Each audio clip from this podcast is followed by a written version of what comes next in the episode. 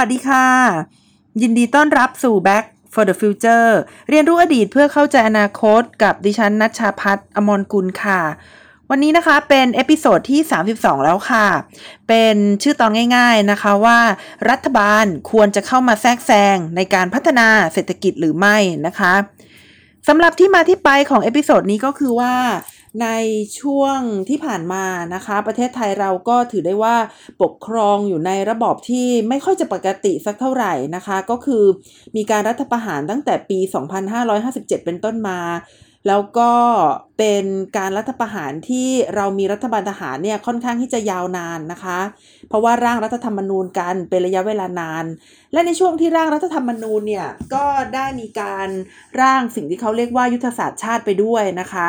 โดยมีเหตุผลของการร่างยุทธศาสตร์ชาติก็คือ เขาบอกว่าต้องการให้ประเทศไทยเนี่ยหลุดนะคะหลุดออกมาจากการเป็นเขาเรียกว่ากับดักนะคะ ประเทศกำลังพัฒนานะคะ หรือว่ากับดักประเทศรายได้ปานกลางนะคะ ที่เขาพูดสักที แล้วเขาก็บอกว่าประเทศไทยเนี่ยจะต้องมียุทธศาสตร์นะคะ ในการที่พัฒนาประเทศเนี่ยอย่างชัดเจนค่ะ ทีนี้ฉันก็มาย้อนดูนะคะว่าประเทศไหนที่เขามียุทธศาสตร์ชาติในการพัฒนาประเทศบ้างหรือเปล่านะคะ ก็หลาย ๆ คนก็บอกว่ามีนะคะ มียุทธศาสตร์ชาติในการพัฒนาประเทศ แล้วก็เป็นยุทธศาสตร์ชาติที่ที่เป็นระยะเวลายาวนานด้วยนะคะ ดิฉันก็เข้าไปดูเหมือนกันนะคะ ไม่ใช่ว่าจะจะเชื่อเลยทีเดียวนะคะ ไม่ได้ว่าจะเชื่อเลยทีเดียวก็เลยได้เข้าไปดู ก็พบว่ามันก็มีหลายประเทศนะคะ ที่กำหนดเป้าหมายของการพัฒนาประเทศนะคะ แต่ว่าเขาไม่ได้กำหนดเยอะแยะ เป็นหลายด้านการปฏิรูปประเทศกี่ด้าน การ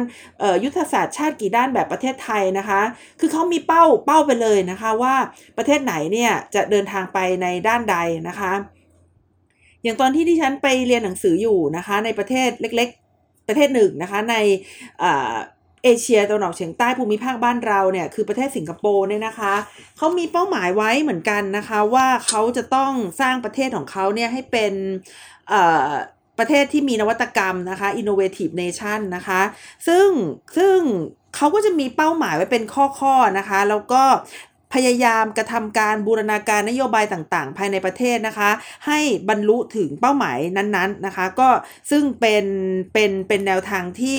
ที่ประเทศอื่นเขาทำกันนะคะ ส่วนประเทศเราเนี่ยนะคะก็ก็จะใช้วิธีการที่ว่าอยากจะให้เนี่ยรัฐบาลเนี่ยนะคะเข้ามากำหนดเป้าในการพัฒนานะคะ แล้วก็พยายามที่จะทำอะไรก็ได้ให้ประเทศเรานะคะ เดินไปในเป้าที่กำหนดไว้นะคะ พี่ช้างเข้าไปดูอีกว่ามันมีไหมนะคะ มันก็มีนะคะ มันก็มีแต่ว่ามันมันเป็นที่ถกเถียงกันมากว่า การที่รัฐบาลเข้ามาแทรกแซงนโยบายทางเศรษฐกิจอย่างมากมาย ในระดับที่จะต้องมีการกำหนดนะคะให้มีสวเนี่ยนะคะมาทำให้ ยุทธศาสตร์ชาติเนี่ยมันยั่งยืนนะคะ จึงต้องมีสวมาเลือกนายกรัฐมนตรีอย่างนั้นอย่างนี้เนี่ยนะคะ คือคือวิธีการต่างๆที่เขาทำมาเนี่ยก็เพื่อที่จะยืนยันว่ารัฐบาลเนี่ยควรที่จะเข้ามาแทรกแซงการพัฒนาเศรษฐกิจนะคะ แทรกแซงการพัฒนาทางการเมืองแล้วก็ช่วยในเรื่องของ สังคมนะคะหลาย ๆ เรื่องเลยก็ 6 ด้านนะคะ ตามยุทธศาสตร์ชาติเนี่ยถามว่าประเทศอื่นเขาทำกันไหมนะคะ แล้วก็ถามว่ามันถูกต้องหรือไม่นะคะ คือดิฉันได้ย้อนกลับไปดูแล้วเนี่ยปรากฏว่ามันก็มีอยู่ 2 ประเทศนะคะ ที่มีแนวทางในการพัฒนาทางเศรษฐกิจที่ชัดๆนะคะ ในระดับที่ว่ารัฐบาลเข้ามาแทรกแซงกำหนดมาตรฐานกำหนดมาตรการนะคะ ว่าประเทศจะไปทางไหนเนี่ยแล้วประสบความสำเร็จเนี่ยมันมีอยู่ 2 ประเทศนะคะ ก็คือประเทศ เกาหลีใต้นะคะกับประเทศญี่ปุ่นค่ะสองประเทศนี้นะคะเป็นประเทศที่มีแนวทางการพัฒนาที่รัฐเนี่ยเข้ามาผลักดันนะคะเป็นประเทศหลักเนี่ยในการผลักดันที่ให้ประเทศของตัวเองเนี่ยมีการพัฒนาเศรษฐกิจนะคะะพัฒนาสังคมไปในแนวทางที่รัฐต้องการนะคะ ในทางรัฐศาสตร์เนี่ยเขาเรียกแบบนี้นะคะว่าเป็น developmental state นะคะ developmental state แต่ปัญหาก็คือว่า ไอ้โมเดลที่มันใช้อยู่นะคะในเกาหลีใต้แล้วก็ในญี่ปุ่นเนี่ย เวลามันไปใช้ในประเทศอื่นนะคะ มันมันมันไม่ประสบความสำเร็จนะคะ ยกตัวอย่างเช่นที่ประเทศอ่าละตินอเมริกาเนี่ยนะคะไม่ว่าจะเป็นชิลีนะคะอาร์เจนตินานะคะ ก็ถือได้ว่าล้มเหลวนะคะ หรือว่ามาในประเทศ ในแถว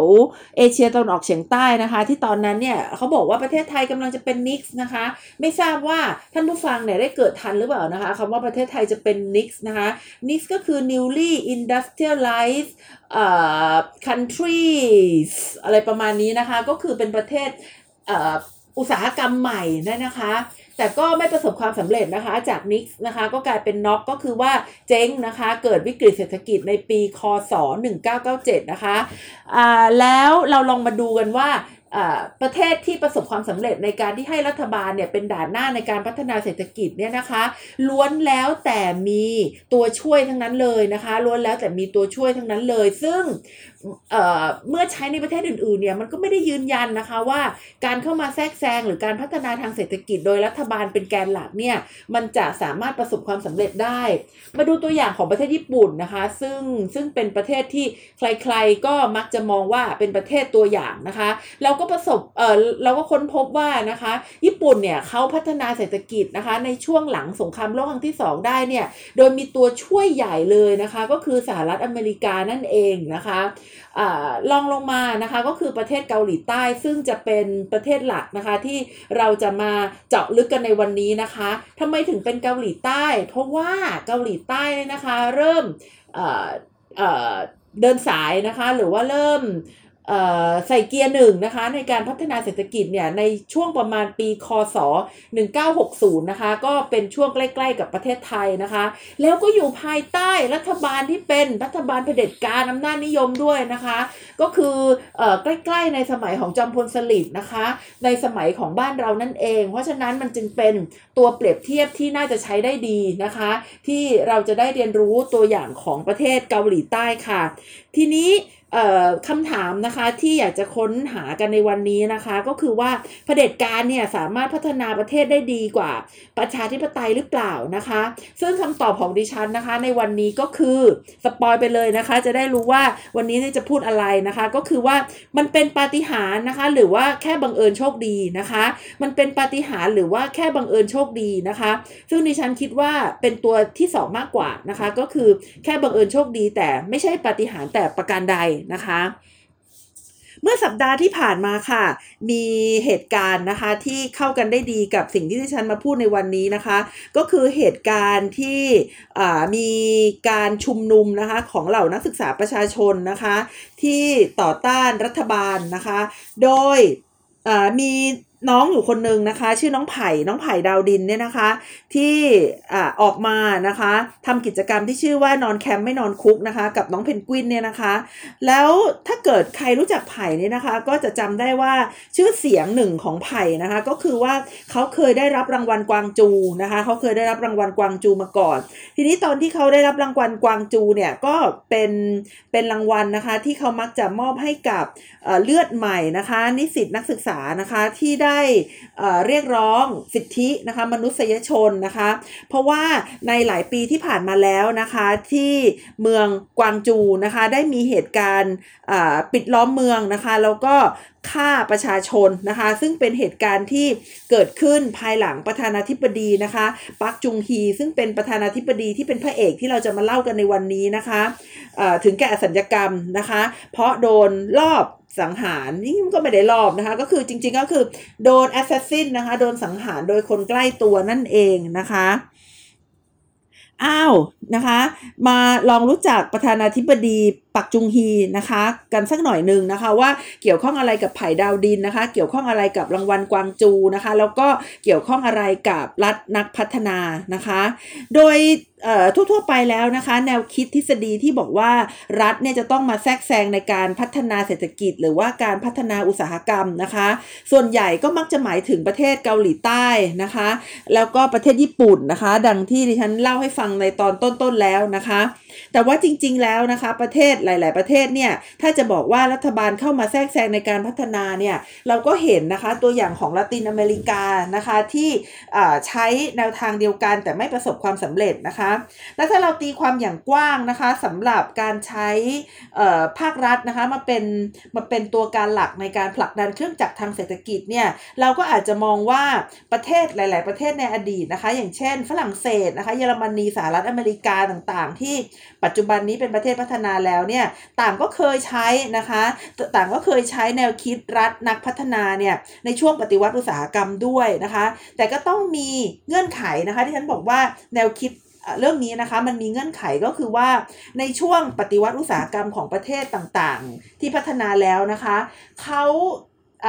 พัฒนานะคะอุตสาหกรรม หรือพัฒนาเศรษฐกิจเนี่ยอยู่บนรากฐานของลัทธิอาณานิคมนะคะ ดังนั้นเขาใช้ทรัพยากรนะคะอย่างสิ้นเปลืองมาก แล้วก็มีการละเมิดสิทธิมนุษยชนอย่างรุนแรงมาก ในดินแดนที่อยู่นอกเหนือประเทศของเขานะคะ และเราลองดูว่าประเทศอื่น ๆ ที่ไม่สามารถที่จะเข้าสู่ภาวะอาณานิคม โดยการเป็นเมืองแม่ได้นะคะ หรือว่าไม่สามารถที่จะไปขูดรีดทรัพยากร หรือว่าละเมิดสิทธิมนุษยชนของประเทศอื่น ๆ ได้เนี่ยเขาจะประสบความสำเร็จได้หรือเปล่านะคะ หรือว่าที่แท้จริงแล้วเนี่ยรัฐนักพัฒนาเนี่ยนะคะ หรือว่าการที่รัฐบาลเข้ามาแทรกแซงการพัฒนาทางเศรษฐกิจเนี่ยเป็นสิ่งที่แพงนะคะเป็นสิ่งที่แพงเกินกว่าผลที่จะได้รับค่ะ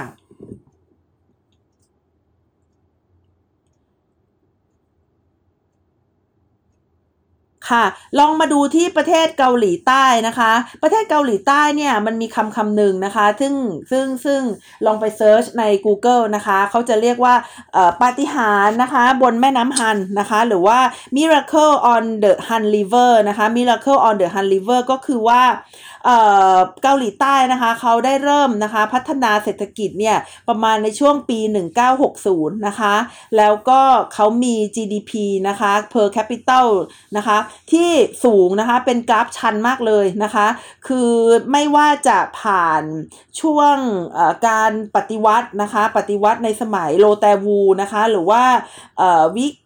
ในในช่วง financial crisis นะคะในปี 1997 นะคะหรือว่าเป็นช่วง global financial crisis ในปี 2008 นะคะรายได้ประชาชาติของคนเกาหลีเนี่ยเขาก็เพิ่มขึ้นสูงมากนะคะ เรียกได้ว่า 70 ปีหรือว่า 1 ชั่วอายุคนนะคะประเทศเกาหลีใต้เนี่ยซึ่งเคยมีระดับรายได้นะคะประมาณประมาณไม่ถึง 2,000นะคะไม่ถึง 2,000 เหรียญต่อปีนะคะ จนมาวันนี้เนี่ยกลายเป็น 35,000 เหรียญแล้ว มันแสดงให้เห็นว่าตลอดระยะเวลา4เอ่อ70 ปีที่ผ่านมานะคะ เกาหลีใต้ได้มีแนวทางในการพัฒนาที่มาถูกทาง แล้วก็ทำให้ประเทศเนี่ยมีรายได้ประชาชาตินะคะ สูงขึ้นมากๆเลย เราก็เลยจะมาดูกันนะคะว่าสิ่งนี้คืออะไรนะคะ โดยส่วนใหญ่เนี่ยเวลาเราพูดถึงการแทรกแซงนะคะของรัฐบาลนะคะในการพัฒนาทางเศรษฐกิจเนี่ยเราก็จะมักยกตัวอย่างนะคะกระทรวงนะคะมิตินะคะหรือว่ากระทรวง Ministry of Trade and Industry นะคะซึ่งเป็นกระทรวงที่น่าสนใจทีเดียวในการที่พัฒนาเศรษฐกิจนะคะเพราะว่าเป็นด่านหน้านะคะ ในการทำทุกอย่างในการบูรณาการทุกอย่างนะคะ ไม่ว่าจะเป็นการจัดหาทรัพยากรนะคะ ไม่ว่าจะเป็นการจัดหาเงินนะคะ แล้วก็ในเรื่องของการ หาตลาดนะคะให้กับอุตสาหกรรมเนี่ยในประเทศญี่ปุ่นนะคะ พร้อมๆไปกับกับมาตรการการสนับสนุนหลังบ้านที่พร้อมสับนะคะ ในเรื่องของการเงินการคลังนะคะ การวิจัยและการพัฒนา ทีนี้มาลองดูเกาหลีใต้นะคะ เกาหลีใต้เนี่ยซึ่งเราจะต้องอธิบายให้ฟังนะคะว่าภูมิหลังนะคะของเกาหลีใต้เนี่ยก่อนที่จะเข้าสู่ยุคที่รัฐเนี่ยเข้ามาแทรกแซงในการพัฒนาเป็นอย่างไรนะคะ แต่ก่อนนี้นะคะในทวีปเกาหลีเนี่ยนะคะใน ไม่ได้ทวีเรียกคาบสมุทรดีกว่านะคะคาบสมุทรเกาหลีเนี่ยก็ตกอยู่เป็นนะคะเมืองขึ้นนะคะของญี่ปุ่นนะคะเป็นระยะเวลานานนะคะ แล้วเมื่อสงครามโลกครั้งที่2สิ้นสุดลงนะคะ ก็ได้มีการเข้าไปปลดอาวุธนะคะ ญี่ปุ่นแล้วก็ทางเกาหลีใต้นะคะ ก็ปลดอายุปลดอาวุธนะคะ โดยสหรัฐอเมริกาแล้วทางเกาหลีเหนือนะคะ ก็ปลดอาวุธโดยสหภาพโซเวียตค่ะ อ่าแล้วก็สองประเทศก็ตีกันนะคะทำให้ในที่สุดเนี่ยคาบสมุทรเกาหลีนะคะ ก็ถูกแบ่งแยกเป็น 2 ประเทศนะคะ ก็คือเกาหลีเหนือแล้วก็เกาหลีใต้นะคะ แล้วก็ถูก เกาหลีเหนือนะคะรุกราน แต่ว่าก็สหรัฐอเมริกาช่วยยันนะคะขึ้นไป แล้วก็มีหนังไทยด้วยนะคะ ชื่ออารีรังว่ารัฐบาลไทยเนี่ยได้ส่งทหารเข้าไปช่วยนะคะะเกาหลีใต้ในที่สุดก็ยันเกาหลีเหนือให้อยู่ที่เส้นขนาดที่ 38 เหมือนเดิมไม่ลงมาอีกนะคะ ทีนี้ในช่วงนั้นเนี่ยประเทศเกาหลีใต้นะคะปกครองด้วยวีรบุรุษนะคะวีรบุรุษสงคราม เพราะว่าเป็นคนที่มีบทบาทเด่นเลยทีเดียวนะคะ ในการที่จะเเรียกร้องเอกราชนะคะมาจากประเทศญี่ปุ่น ซึ่งหลาย ๆ ประเทศในเอเชียตะวันออกเฉียงใต้ก็มีลักษณะนี้เช่นกันนะคะไม่ว่าจะเป็นซูการ์โนนะคะหรือว่าจะเป็นลีกวนยูนะคะก็มีบทบาทเด่นในช่วงสงครามโลกครั้งที่ 2 เช่นเดียวกันนะคะสำหรับเกาหลีใต้เนี่ยคนที่มีบทบาทเด่นเนี่ยนะคะเขาชื่อดร. รีซึงมันนะคะหรือว่าถ้าเกิดจะไป search เนี่ยบางทีเราก็จะเจอคำว่าซึงมันรีนะคะดิฉันก็เข้าใจว่ารีเนี่ยน่าจะเป็นนามสกุลนะคะแล้วก็ซึงมันเนี่ยก็น่าจะเป็นชื่อนะคะ ก็แล้วแต่ว่าจะใช้รีซึงมันหรือว่าซึงมันรีก็ได้นะคะ ดรซึงมันรีเนี่ยนะคะ ตอนแรกเนี่ยเขาเป็นวีรบุรุษ เพราะว่าได้ต่อสู้นะคะกับญี่ปุ่นเพื่อที่จะให้เกาหลีนะคะสามารถปกครองตัวเองได้ แต่ว่าเมื่อเขาได้เป็นผู้นำประเทศนะคะเขากลับเปลี่ยนแปลงจากหน้ามือเป็นหลังมือค่ะ คือแทนที่จะปกครองประเทศนะคะในระยะเวลาชั่วคราวแล้วก็ออกไปตามวาระนะคะเขากลับรวมอำนาจเข้าสู่ตัวเอง แล้วก็พยายามแก้รัฐธรรมนูญนะคะ ให้อยู่ในสมัยได้นานยิ่งขึ้นนะคะ ซึ่งเป็นนิสัยโดยทั่วไปของพวกเผด็จการนะคะว่าเเมื่อได้อำนาจนะคะ ก็ไปทำกับคนเขาไว้มาก แล้วก็ไม่อยากจะลงหลังเสือ เพราะว่ากลัวว่าจะโดนเสือกัดนะคะ ก็เลยพยายามที่จะแก้ไขรัฐธรรมนูญ และให้ตัวเองเนี่ยเป็นประธานาธิบดีนะคะ ตลอดไป ถ้าเขาดีก็โอเคนะคะ แต่โดยปกติเนี่ยคนที่ทำแบบนี้มักจะไม่มีดีนะคะ มักจะไม่มีดี เพราะว่าในช่วงเวลาที่ดรลีซึงมันเนี่ยได้เป็นประธานาธิบดีนะคะเขาเนี่ยได้รับมีชื่อเสียงนะคะว่ามักจะเรียกรับประโยชน์นะคะ จากนักธุรกิจนะคะจำนวนมหาศาลนะคะ แล้วก็โกงเลือกตั้งด้วยนะคะ แล้วในช่วงดรรีซึงมันเนี่ยก็เลยเป็นยุคที่เริ่มจะมีการสถาปนานะคะ สถาปนาสิ่งที่กลายไปเป็นระบบแชโบนะคะ หรือว่าระบบกลุ่มธุรกิจใหญ่นะคะ ในประเทศเกาหลีใต้ในภายหลังนะคะ ซึ่งนักศึกษานะคะก็มีความไม่ไม่พอใจนะคะ กับการกระทำของดรรีซึงมัน แล้วก็ในที่สุดนะคะ ก็ได้มีการประท้วงนะคะของนักเรียนนักศึกษานะคะ จนกระทั่งมีคนเสียชีวิตนะคะจำนวน 142 คนค่ะ หลังจากนั้นนะคะ พอมีจำนวนคนเสียชีวิตมากมายขนาดนี้แล้ว ปรากฏว่ากองกำลังทหารนะคะออถอยตัวนะคะออกจากรีซึงมันนะคะ ไม่เข้าข้างรีซึงมันอีกต่อไปแล้ว แต่ว่าหันมาเข้าข้างประชาชนแทนนะคะ แล้วก็สหรัฐอเมริกาก็ไม่สนับสนุนรีซึงมันแล้วนะคะ ในที่สุดเขาจึงต้องถอนตัวออกไปนะคะ จากการเมืองของประเทศเกาหลีใต้ค่ะ และเมื่อดรลีซึงมันนะคะ พ้นจากอำนาจไปเนี่ยประเทศเกาหลีเหนือนะคะ ก็ได้รับ ก็ได้ปกครองประเทศนะคะ โดยพลเมืองนะคะ แล้วก็เปลี่ยนระบอบการปกครองจากประธานาธิบดีนะคะ ไปเป็นแบบระบบรัฐสภา เพราะว่าเชื่อว่าถ้าเป็นแบบระบบรัฐสภาเนี่ยถึงแม้ว่าประเทศจะไม่เข้มแข็งมากมายเท่าไหร่นะคะ แต่ก็ดีกว่าที่จะเป็นการรวบอำนาจไว้ให้กับคนคนเดียวนะคะ เหมือนกับในระบอบประธานาธิบดีค่ะ ในการการเมืองนะคะของเกาหลีใต้หลังดรลีซึงมันเนี่ยก็คือเป็นการเมืองของกลุ่มอ่า ประชาชนนะคะเป็นก็คือก็คือไม่ใช่ทหารแหละ แต่ว่าในยุคนั้นเนี่ยนะคะประเทศเกาหลีใต้เนี่ยเขาประสบกับปัญหาเศรษฐกิจมากมายนะคะ ต้องรับเงินช่วยเหลือกับจากสหรัฐอเมริกามากมาย แล้วก็มีการประท้วงกันอย่างหนักหนานะคะของประชาชนนะคะว่ารัฐบาลพลเรือนเนี่ยไม่สามารถที่จะบริหารประเทศได้นะคะ ในที่สุดนะคะในที่สุดแล้วเนี่ยก็เลยเกิด การรัฐประหารนะคะในเกิดการรัฐประหารนะคะ โดยในพลปักจุงฮีนะคะ แล้วก็ในพลคิมจองพิวนะคะ ก็เป็นออสองสองคู่หูคู่หานะคะ ก็เหมือนกับใครบางคนนะคะ ก็ได้ทำการรัฐประหารนะคะลล้มรัฐบาลพลเรือนนะคะ แล้วก็ละเมิดสิทธิมนุษยชนโดยการ สั่งห้ามแสดงความคิดเห็นทางการเมืองนะคะ มีการปิดนะคะปิดหนังสือพิมพ์นะคะ แล้วก็ทำหลายๆอย่างแหละที่พวกประเด็จการเขาจะทำกันนะคะแต่ว่าปักจุงฮีเนี่ยนะคะเขาสำคัญแล้วก็จะเอามาพูดกันในวันนี้เนี่ยเนื่องจากว่าเขาอะเป็นคนเอาจริงเอาจังนะคะ ในการแก้ไขปัญหาทางเศรษฐกิจ ซึ่งเขาบอกว่า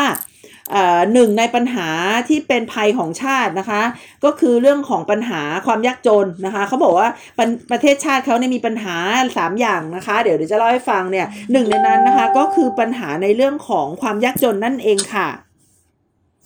หัวใจมันอยู่ตรงนี้นะคะก็คือเขาเนี่ยพยายามที่จะประกาศแผนพัฒนาเศรษฐกิจนะคะแหมเหมือนกับประเทศเราเลยนะคะ โดยมุ่งเปลี่ยนประเทศให้เป็นประเทศอุตสาหกรรมอย่างเข้มข้นนะคะ แล้วอีกอย่างหนึ่งก็คือว่าเขาเนี่ยพยายามที่จะปลุกกระแสชาตินิยมขึ้นในประเทศนะคะ เพราะว่าเขาเนี่ยเข้าใจว่า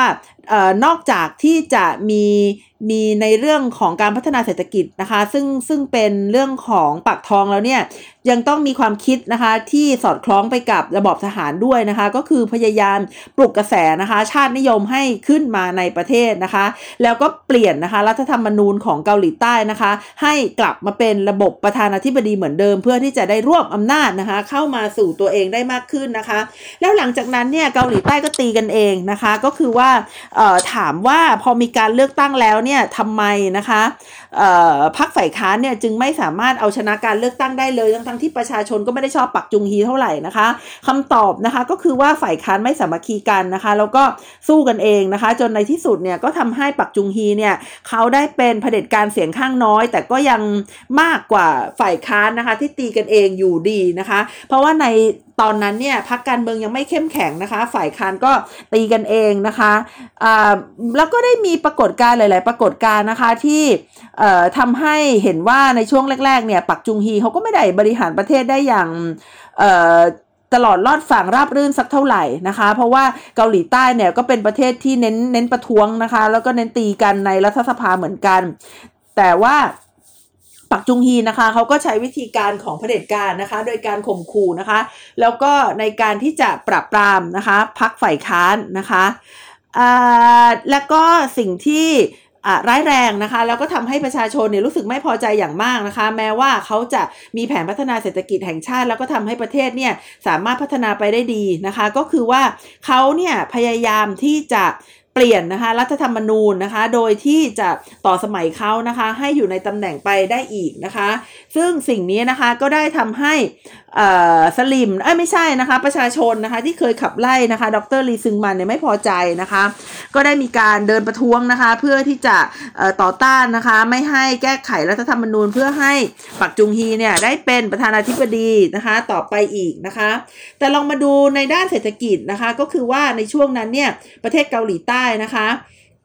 ได้เปลี่ยนแปลงประเทศนะคะ ให้จากจากประเทศเกษตรกรรมเนี่ยให้เป็นประเทศอุตสาหกรรมนะคะ แล้วก็มีการลงทุนนะคะในอุตสาหกรรมหนักมากมายนะคะ และสิ่งที่มันพัฒนาขึ้นมาในช่วงของปักจุงฮีเนี่ยนะคะ ก็คือกลุ่มอิทธิพลนะคะของนักธุรกิจขนาดใหญ่ ซึ่ง เรียกว่าแชร์โบนะคะแชร์โบก็เกิดขึ้นมาในยุคนั้นนั่นเองนะคะ เช่นซัมซุงนะคะ มีใครใช้ซัมซุงฟังดิฉันบ้างหรือเปล่าเอ่ยนะคะ มีฮุนไดลักกี้สตาร์ซันเกียงนะคะ พวกนี้เนี่ยได้เริ่มนะคะสะสมทุนมาในช่วงนั้นนะคะ แล้วก็เปลี่ยนแปลงนะคะจากพ่อค้านะคะที่เติบโตมาในธุรกิจสิ่งทอนะคะ ก็กลายเป็นธุรกิจขนาดใหญ่ได้นะคะสิ่งที่ปักจุงฮีนะคะ ได้พยายาม ก็คือสิ่งที่เรียกว่าอุดมการยูชินนะคะอุดมการยูชินเนี่ยก็เหมือนอซูฮาโตนะคะที่เคยพยายามทำนะคะในสมัยที่เขาดำรงตำแหน่งประธานาธิบดีนะคะของอินโดนีเซียเหมือนกันก็คือพยายามนำลัฐทธิทหารนะคะเข้ามาสอดแทรกอยู่ในอุดมการนะคะทางการเมืองอุดมการทางสังคมนะคะแล้วก็เรียกรัฐธรรมนูญของเขาเนี่ยว่าเป็นรัฐธรรมนูญฉบับยูชินนะคะ ในช่วงนี้เนี่ยได้ทำให้เหล่าคนเกาหลีใต้นะคะ เริ่มที่จะรังเกียจนะคะ ไม่ชอบปักจุงฮีมากขึ้นนะคะทีนี้ แม้ว่านะคะแม้ว่าเนี่ยปักจุงฮีเนี่ยเขาจะทำตัวอย่างนี้นะคะ แต่ก็ไม่มีอะไรมาหยุดเขาได้ค่ะ เพราะว่าเขาเนี่ยสามารถควบคุมทหารได้นะคะ ส่วนฝ่ายค้านก็ตีกันเองนะคะ มันเหมือนกับว่าเขาเนี่ยน่าจะครอบครองประเทศเกาหลีใต้นะคะช่วงกาลปวสารไม่มีใครที่จะสามารถมาขับไล่ลุงปักออกไปได้นะคะ แต่อุบัติเหตุก็เกิดขึ้นนะคะ แล้วซึ่งสิ่งนี้เนี่ยเป็นสิ่งที่ ดูเป็นตัวอย่างไม่ได้นะคะ ดูเป็นโมเดลไม่ได้ก็คือว่ามันเกิดในประเทศเกาหลีใต้ แต่มันอาจจะไม่เกิดที่ประเทศอื่นนะคะ มันก็คืออยู่ๆนะคะ มีคนสนิทของของของลุงปักเนี่ยนะคะ ก็ชื่อคิมแจคิวนะคะ คิมแจคิวเนี่ยนะคะยู่ๆค่ะ อะไรก็ไม่รู้นะคะเขาหยิบปืนนะคะ มายิงปักจุงฮีตายซะงั้นเลยนะคะ เป็นเป็นผอ CIA นะคะของเกาหลีใต้ด้วยทำไมเขาถึงทำอย่างนั้นนะคะ จนแบบนี้ก็ยังไม่มีใครทราบนะคะดิฉันได้ถามไปยังอาจารย์ที่เขาเชี่ยวชาญนะคะ ทางเกาหลีใต้เนี่ยเขาก็เล่าให้ฟังว่าเออคิมแจคิวเนี่ยนะคะเขาบอกว่าประเทศเนี่ยอยู่มา 20 ปีแล้วภายใต้ลุงปักแต่ไม่มีอะไรดีขึ้นนะคะ เขาก็เลยอยากจะทำอะไรเพื่อประเทศชาติบ้างนะคะ ส่วนบางคนนะคะ บางคนที่ฉันได้อ่านเนี่ยเขาบอกว่ามันอาจจะเป็น conspiracy นะคะที่สหรัฐอเมริกาเนี่ยได้เข้ามาเกี่ยวข้องทำให้คิมแจคิวเนี่ยนะคะ ยิงปักจุงฮีนะคะตายไปก็ได้นะคะ แต่ว่าดิฉันก็ยังไม่ทราบอยู่ดีนะคะ ก็ก็คือยังยังไม่บอกอยู่ดีว่าทำไมนะคะ ปักจุงฮีถึงได้ถูกสังหารได้นะคะ ซึ่ง เรื่องนี้ก็เป็นเรื่องที่น่าสนใจไงคะ เพราะว่ามันมันไม่ใช่ที่ว่าในหลาย ๆ ประเทศจะมีอุบัติเหตุทางการเมืองแบบนี้เกิดขึ้น และเมื่อปักจุงฮีตายประเทศเกาหลีใต้เปลี่ยนทันทีเลยนะคะ แต่ก่อนที่จะเปลี่ยนแปลงเนี่ยก็มีเหตุการณ์ขึ้นนะคะ เดี๋ยวเราจะเล่าให้ฟังค่ะ เหตุการณ์ที่กำลังจะเล่าให้ฟังเนี่ยนะคะ ก็คือว่าเเมื่อปักจุงฮีตายไปนะคะ แต่ทหารก็ยังก็ยังครอบครองประเทศอยู่ก็ก็แปลกดีนะคะมีการประกาศกฎอายการศึกนะคะ เพราะว่ากลัวว่าทหารที่เหลืออยู่เนี่ยจะมาตีกันเองนะคะ ประชาชนก็บอกว่าเอาอะไรกันวะ ก็ปักจุงฮีตายไปแล้วลุงปักตายไปแล้วแล้วคุณนะคะเคลียร์อำนาจกันไม่ได้ คุณก็มาประกาศกฎอายการศึกแบบนี้มันไม่ถูกนะคะ ก็เลยเริ่มที่จะมีกระบวนการนะคะในการต่อต้านนะคะต่อต้านกฎอายการศึก และไอการต่อต้านกฎอายการศึกนี่นะคะ เมืองที่เมืองที่คึกคักที่สุดนะคะ ในการต่อต้านกฎอายการศึกนี้นะคะ ก็คือเมืองกวางจูอ้ามาถึงไผ่แล้วนะคะ ก็คือเมืองกวางจูนั่นเองนะคะเมืองกวางจูเนี่ยอยู่ใน ภูมิภาคชอนลานะคะ อยู่ในภูมิภาคชอนลานะคะ แล้วก็ภูมิภาคชอนลาเนี่ยนะคะ ก็ยังเป็นที่เกิดของคิมแดจุงนะคะ ซึ่งเป็นศัตรูนะคะของลุงปักนะคะ เป็นศัตรูของลุงปักนะคะอะแล้วก็ในที่สุดเนี่ยเขาก็ได้มาเป็นนักการเมือง แล้วก็เป็นประธานาธิบดีด้วยนะคะ ในทีหลังเนี่ยทีนี้เรื่องราวที่น่าสนใจนะคะก็คือว่ามีการปิดล้อมเมืองกวางจูนะคะ เป็นระยะเวลา 10 วันเลยนะคะ และ ในสถานการณ์ที่ถูกปิดล้อมเนี่ยนะคะ คนในเมืองเนี่ยแทนที่เขาจะไล่นักศึกษานะคะว่าเออนักศึกษานี่มาทำแบบนี้นะคะ มาต่อต้านลุงปักเนี่ยทำให้ลุงปักเนี่ยส่งทหารเข้ามาปิดล้อมเมืองเขาก็ไม่นะคะ เพราะประชาชนกับนักศึกษาเนี่ยเขาร่วมตัวกันนะคะ รวมตัวกันเนี่ยเป็นกองกำลังติดอาวุธนะคะ ยึดสารกลางสถานีตำรวจนะคะ แล้วก็พยายามที่จะไล่กองทัพทหารนะคะ ที่มาล้อมกวางจูนะคะให้ออกไปนะคะ ผู้ประท้วงนะคะก็เพิ่มเข้ามาเรื่อยๆนะคะ มีคนขับแท็กซี่นะคะหลายรายนะคะ ถูกทุบตีนะคะ ขณะพยายามช่วยเหลือนำคนส่งโรงพยาบาลนะคะ แล้วก็หลายคนนะคะ ถูกยิงเนี่ยเพราะเอารถเป็นเกาะกำบังให้ผู้ประท้วงนะคะ แล้วก็มีการนำอาหารนะคะ ในเมืองเนี่ยมาแบ่งปันกันด้วยก็คือ เมื่อถูกล้อมแล้วเนี่ย อาหารการกินต่างๆ ก็จะไม่สะดวกนะคะ แต่แทนที่ประชาชนจะด่านักศึกษานะคะ ประชาชนกลับนำอาหารในบ้านของตัวเองออกมานะคะ เพื่อที่จะมาปันกันนะคะ มาแบ่งกันในเมือง แต่เนื้อนะคะ หรือจะสู้เหล็กนะคะ ในที่สุดกวางจูนะคะ ถูกล้อมไว้ 10 วันนะคะ ก็ถูกทหารนะคะ20,000 คนนะคะ เข้ายึดยึดนะคะ เมืองกวางจูกลับคืนได้นะคะ มีผู้เสียชีวิตในตอนนั้นเนี่ยประมาณ 500 คนนะคะ แล้วก็บาดเจ็บอีกประมาณ 2,000 คนนะคะ และก็เลยกลายไปเป็น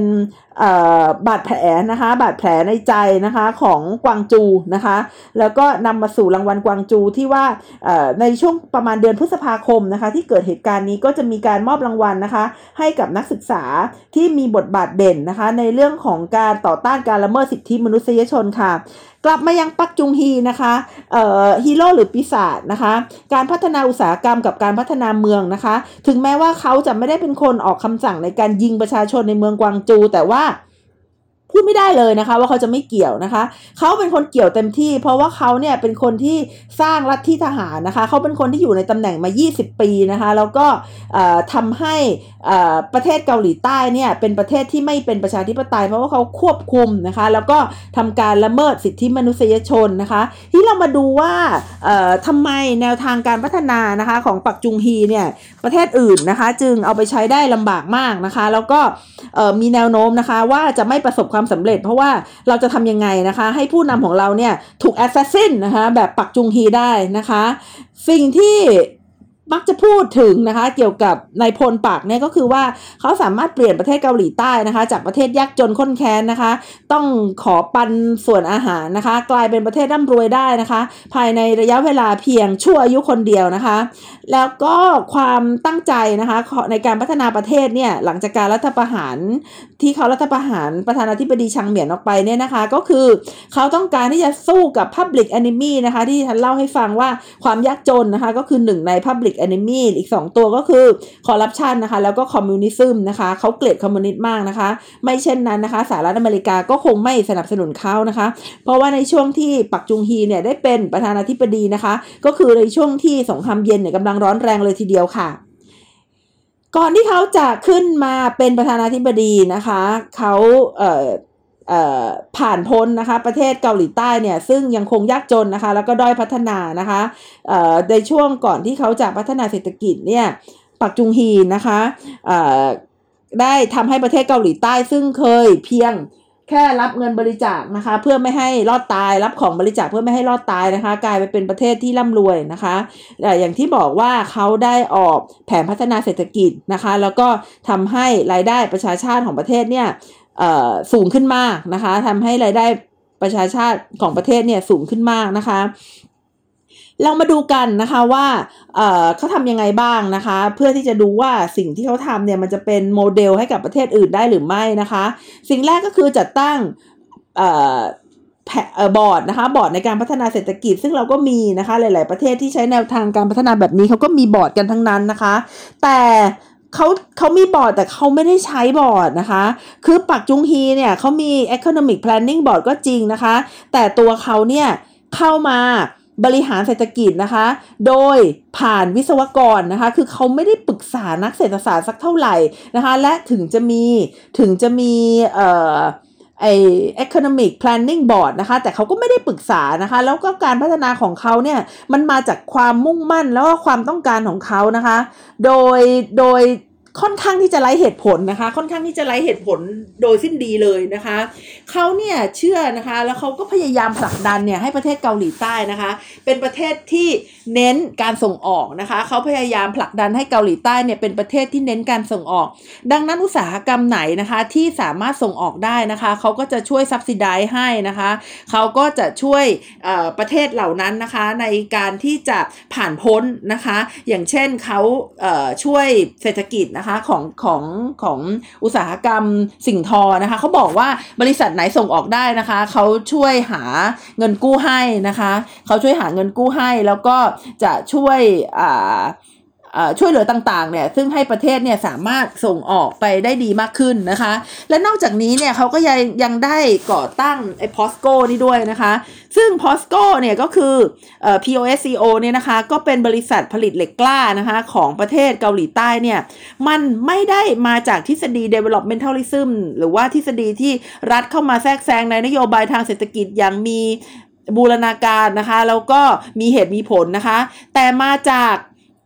ความต้องการนะคะของปักจุงฮีเองที่อยากจะมีโรงงานเหล็กในประเทศนะคะ ซึ่งในตอนนั้นเนี่ยถ้าเรามาดูแล้วเนี่ยเกาหลีใต้เนี่ยเขาขาดทั้งเทคโนโลยีนะคะเขาขาดทั้งประสบการณ์ ขาดทั้งทรัพยากร เพราะว่าไม่ได้มีเหล็กอยู่ในประเทศนะคะ แล้วก็ยังมีแรงต้านจากภายนอกด้วย แต่ว่าเขาก็พยายามนะคะ จนกระทั่งเกาหลีใต้เนี่ยได้มีพอสโกนะคะแล้วก็สามารถทำให้ประเทศเกาหลีใต้เนี่ยส่งออกนะคะเหล็กนะคะแล้วก็ใช้เหล็กเนี่ยมาเป็นพื้นฐานในการพัฒนาอุตสาหกรรมหนักในประเทศได้นะคะ ก็ถือว่าจริง ๆ แล้วการพัฒนาในแนวของปักจุงฮีเนี่ยเป็นการพัฒนาที่เสี่ยงนะคะเสี่ยงเป็นอย่างยิ่งว่าจะไม่ประสบความสำเร็จ และ เขาได้ใช้เงินนะคะจำนวนมากของประเทศนะคะไปเพื่อการลงทุน โดย 1 ใน3นะคะของของรายจ่ายของประเทศเนี่ยมีไว้เพื่อการลงทุนนะคะ แล้วก็เวลาลงทุนเนี่ยก็ไม่ได้ลงทุนไปอย่างกว้างขวางด้วยนะคะ เป็นการลงทุนไปในอุตสาหกรรมที่สนิทตัวเองสนิทด้วยนะคะ อย่างเช่นอย่างที่เล่าว่าเออซัมซุงเดวูลักกี้สตาร์อะไรพวกนี้นะคะ และที่สำคัญก็คือว่า เวลาเขาลงทุนไปเนี่ยนะคะ หรือว่าให้การสนับสนุนไปเนี่ยเขาให้การสนับสนุนเฉพาะจังหวัดนะคะ หรือว่าภูมิภาคขยองซอนเท่านั้นนะคะทำไมถึงเป็นขยองซอนนะคะ เนื่องจากว่าเขาเนี่ยเกิดมาจากขยองซอนนะคะเขาก็เลยเห็นใจนะคะ แล้วก็มองไปที่ภูมิภาคขยองซอนนะคะ มากกว่าภูมิภาคอื่นนะคะ แล้วคนใกล้ตัวนะคะ หรือว่าคนที่จะโปรโมทให้ประสบความสำเร็จเนี่ยก็จะมาจากขยองซอนทั้งนั้นเลยนะคะพอที่ฉันอ่านถึงตรงนี้แล้วเนี่ยก็เลยเข้าไปดูทีว่ากวางจูมันอยู่ที่ไหนนะคะ ก็ค้นพบว่ากวางจูเนี่ยนะคะมันอยู่ที่เอ่อชอนชอนซานะคะชอนซาซึ่งเป็นภูมิภาคที่เป็นคู่แข่งนะคะของขยองซอนนะคะ ก็จึงไม่น่าแปลกใจนะคะ ว่าทำไมคนในกวางจูเนี่ยถึงได้สนับสนุนนักศึกษานะคะ แล้วก็พยายามที่จะต่อต้านปักจุงฮีค่ะ ผลนะคะของแนวทางการพัฒนาของปักจุงฮีก็คือ ได้ช่วยทำให้ประเทศเกาหลีใต้นะคะ ได้พลิกฟื้นนะคะ จากประเทศกำลังพัฒนาเนี่ยไปเป็นประเทศพัฒนาแล้วนะคะ แล้วก็ได้สร้างคนเกาหลีใต้ยุคใหม่นะคะ ซึ่งคนเกาหลีใต้ในสมัยก่อนนะคะ เป็นคนเกาหลีใต้ที่แบบซึมๆนะคะ แต่งตัวสีดำๆนะคะปีไม่มีอะไรที่เป็นแฟชั่น แล้วก็ไม่มีความหวังกับอนาคตนะคะ แต่ว่าหลังจากที่ปักจุงฮีเข้ามาเนี่ยเขาพยายามที่จะกระตุ้นนะคะ ความมุ่งมั่นของประชาชนจนคนเกาหลีใต้นะคะ เป็นคนที่มุ่งมั่นนะคะ แล้วก็ขยันนะคะ ต่อสู้มีลักษณะของความเป็นนักอุตสาหกรรมนิยมนะคะ มีความเป็นคนที่มุ่งเน้นนะคะ ผลสำเร็จของการทำงาน ซึ่ง ปักจุงฮีเนี่ยเขาได้ทำให้เกาหลีใต้นะคะเปลี่ยนแปลงไปนะคะภายในช่วงระยะเวลาเพียงแค่หนึ่งชั่วอายุคนเท่านั้นเอง หรือว่าจริงๆแล้วถ้าเกิดดูว่าเขาอยู่ในตำแหน่งกี่ปีก็แค่ 20 ปีเท่านั้นเอง แต่ถามว่านี่มันเป็นคุณูปการของเขาหรือเปล่า มันเป็นความตั้งใจของเขาหรือเปล่าที่จะสนับสนุนให้คนลุกขึ้นมาต่อสู้นะคะ จริง ๆ แล้วที่ฉันก็พูดเลยว่ามันไม่ใช่นะคะ แต่มันเป็นผลนะคะ ซึ่งเขาไม่ได้ไม่ได้ตั้งใจที่จะสร้างคนให้ลุกขึ้นมาทำลายระบบยูชิน หรือว่าระบบเผด็จการทหารของเขานะคะ แต่เขาทำเพราะว่ามันเป็นความต้องการของเขาเองมากกว่านะคะ แล้วก็ไม่ได้สนับสนุนการพัฒนานะคะ ในแบบที่มีเหตุมีผลเลย แต่เขามุ่งนะคะก็คือพูดได้ว่างานเนี้ย เสี่ยงมากนะคะ ว่าจะไม่ประสบความสำเร็จ และถ้ามันไม่ประสบความสำเร็จขึ้นมาก็คือ การนำอนาคตของชาตินะคะ เข้าไปเสี่ยงให้กับความล้มเหลว ถ้ามันจะไม่สำเร็จนะคะ นี่ก็คืออสิ่งที่ถามว่าทำไมนะคะ ตัวอย่างของเกาหลีใต้แล้วก็ญี่ปุ่นเนี่ยหรือว่าประเทศ ที่เคยเป็นประเทศพัฒนาอุตสาหกรรมแล้วนะคะ ถึงไม่สามารถนำไปใช้ในประเทศต่างๆ ได้นะคะ เพราะว่าพื้นฐานของการพัฒนาเศรษฐกิจนะคะ มันจะต้องเป็นพื้นฐานของการพัฒนาที่เกิดมาจากความ เขาเรียกว่าอะไรล่ะ ความมีเหตุมีผลนะคะ ความมีบูรณาการนะคะ แล้วก็ไม่ใช้การละเมิดสิทธิมนุษยชนนะคะ ไม่ใช้สิ่งที่เขาเรียกว่าเป็นโคลนีอิซึมนะคะ โคลนีอิซึมหรือว่าลัทธิพวกพ้องนะคะ ซึ่งเผด็จการเนี่ยเขาก็มักจะทำกันนะคะ เพราะว่าอ่าเอาคนใกล้ ๆ ตัวนะคะ เป็นหลักนะคะ ไม่ได้ใช้หลักการประชาธิปไตย เพราะฉะนั้นนี่ค่ะก็คือคำตอบนะคะที่ดิฉันถามมาตั้งแต่ต้นนะคะว่าทำไมทำไม การที่รัฐเข้ามาแทรกแซงทางเศรษฐกิจถึงเป็นตัวแบบที่ไม่สามารถใช้ในประเทศอื่นได้นะคะ เพราะว่ามันฟลุกนะคะมันฟลุกสำเร็จในประเทศเกาหลีใต้นะคะ แต่ว่ามันไม่สามารถใช้ในประเทศอื่น ๆ ได้ เพราะว่าการพัฒนาเศรษฐกิจมันจะต้องเป็นการพัฒนาที่เป็นไปด้วยกันนะคะ แล้วก็เป็นการพัฒนาไปเพื่อการพัฒนาอย่างยั่งยืนค่ะ ค่ะสำหรับวันนี้นะคะดิฉันนัชชาพัฒนอมรกุลค่ะ ก็ต้องขอ ลานะคะ เพื่อนๆนะคะ ไปโดยเท่านี้นะคะ แล้วก็มาพบกันใหม่สัปดาห์หน้ามาลองเดาว่า จะหยิบยกประเด็นอะไรมาพูดคุยกันค่ะ สวัสดีค่ะ